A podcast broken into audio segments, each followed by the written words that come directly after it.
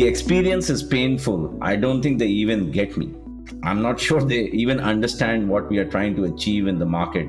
This is just going to slow us down. You know, I would rather not deal with them. Let's just get it done through the vendors. I'm happy as long as my laptop works and keep my network going. As a CIO, CDO, or even CTO, the above might sound familiar to you. If you've heard that or experienced things like that, then this podcast is the one for you. I am your host, Deepak Sharma, and welcome to the first episode of Digital Strategy Unlocked, where we discuss valuable insights and guidance to help CIOs scale their organization and leadership to new heights. We are very excited today. Present with me today is Anthony Roberts, a long-time investor in startup technology led companies who advises organizations on strategy, innovation, and digital transformations. He has previously held various executive level positions and is a senior technology executive working at the board and CXO level, as well as leading operations in Fortune 100 companies. Welcome, Anthony. Would you like to introduce yourself before we begin? Hi, Deepak. Nice to talk to you again. Yes, Anthony Roberts, latterly global CIO for Walgreens Boots Alliance. And as Deepak said, I now invest in startup technology companies and do a lot of business advisory work. So my background is 30 plus years, actually more like 35 years, uh, in what has been called data processing, IT, technology, digital. It's changed over the years. I think some of the insights that I've had over that period of time, both working for large international organizations as well as working in startups as well, is quite relevant. It's fascinating to see how the world of technology has changed. And hopefully as we get through our conversation today, we can we can talk about some of the experience and some of the changes that have happened over the past decades.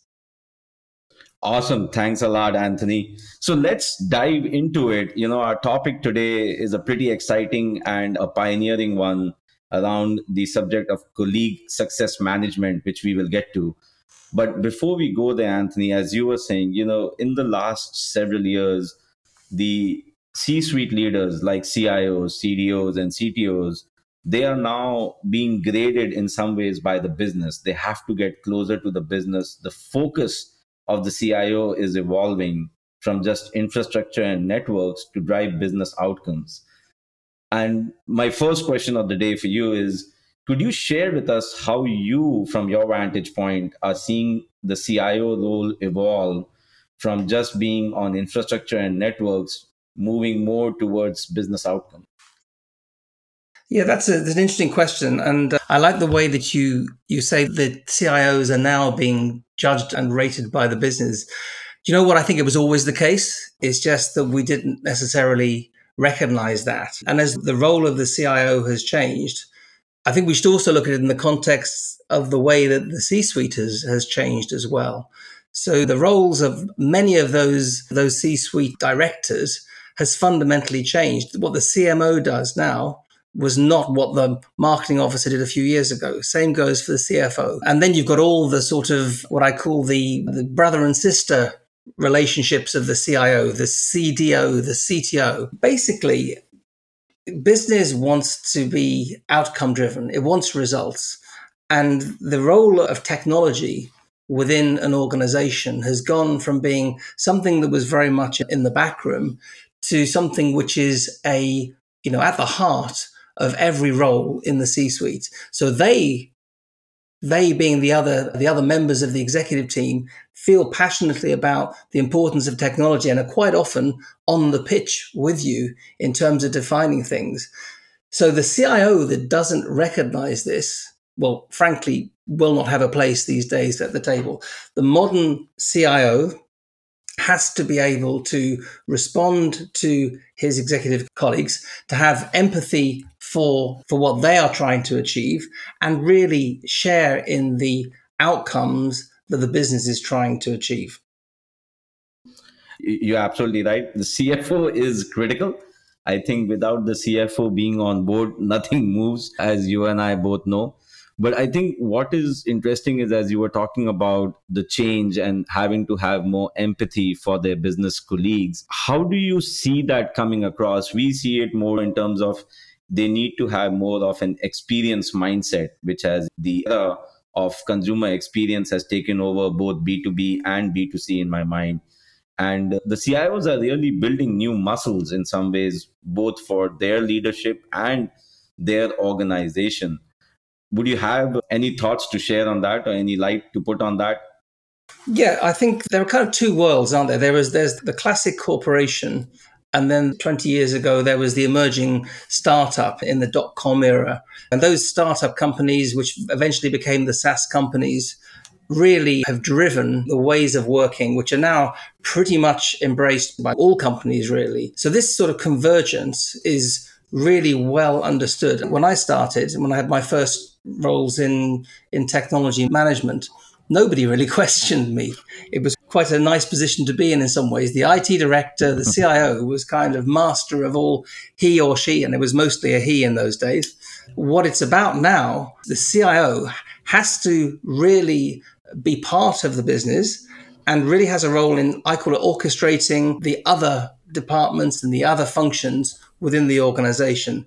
So that collaboration, which to be honest, didn't really exist or have to exist a number of years ago, really is very different. So you are asking me about, you know, networks and and infrastructure. That's really a very small part of the CIO's responsibility. And if you if as a CIO you start off at the bottom of the stack, then and I'm not saying that those areas are not massively important. You need to have experts in all areas of technology. But if the leader of that technology function starts at the bottom of the stack and works up, rather than starting from the business outcome and working down, then they're going to find it much more of a struggle to engage with their executive colleagues.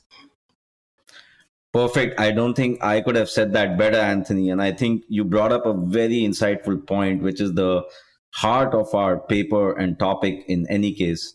The idea that CIOs have to work with the business and orchestrate all the other departments.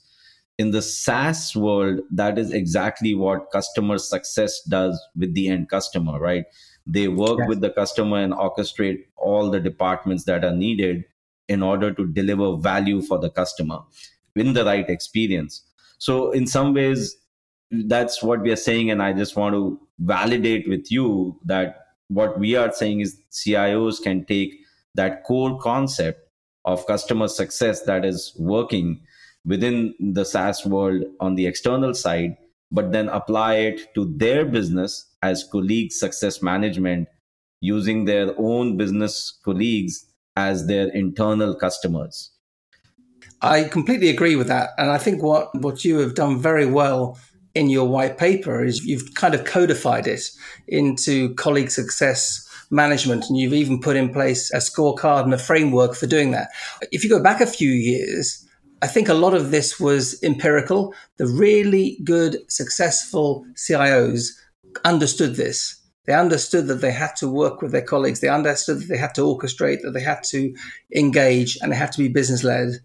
And that in fact, the success that, that a CIO will have only comes through the success that the rest that his or her colleagues will have and the organ, the wider organization will have. I mean, I'll give you an example. I always found that the best way to get you know a presentation, a proposal, a you know, a strategy accepted was not to have it led by the technology function, was but to get other people do to do the talking for you, to get them to present, to get them to engage, to get them to really be the advocates for that. So I think what you know, what you're proposing with your customer success management framework is really a very neat toolkit for for people to follow that and find ways of doing that. But I think it's a very fertile area for CIOs to work in because organizations are very receptive of this and are looking for solutions and they're looking to their IT leaders, their technology leaders to work in this collaborative way.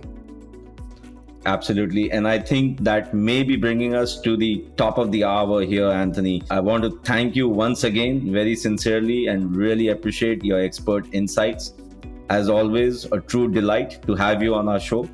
To our listeners, if you want to learn more about colleague success management, you can download our white paper by visiting www.photon.com forward slash colleague success. And please, I have to put a plug in. Don't forget to subscribe to Digital Strategy Unlocked podcast on Apple Podcasts, Spotify, or wherever you prefer to listen to your podcast. Just as a fun fact, today Anthony is joining from London and I'm joining from Hawaii. So we are truly in a global landscape over here.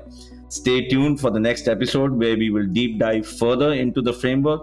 For more Photon podcasts, please visit photon.com forward slash podcast.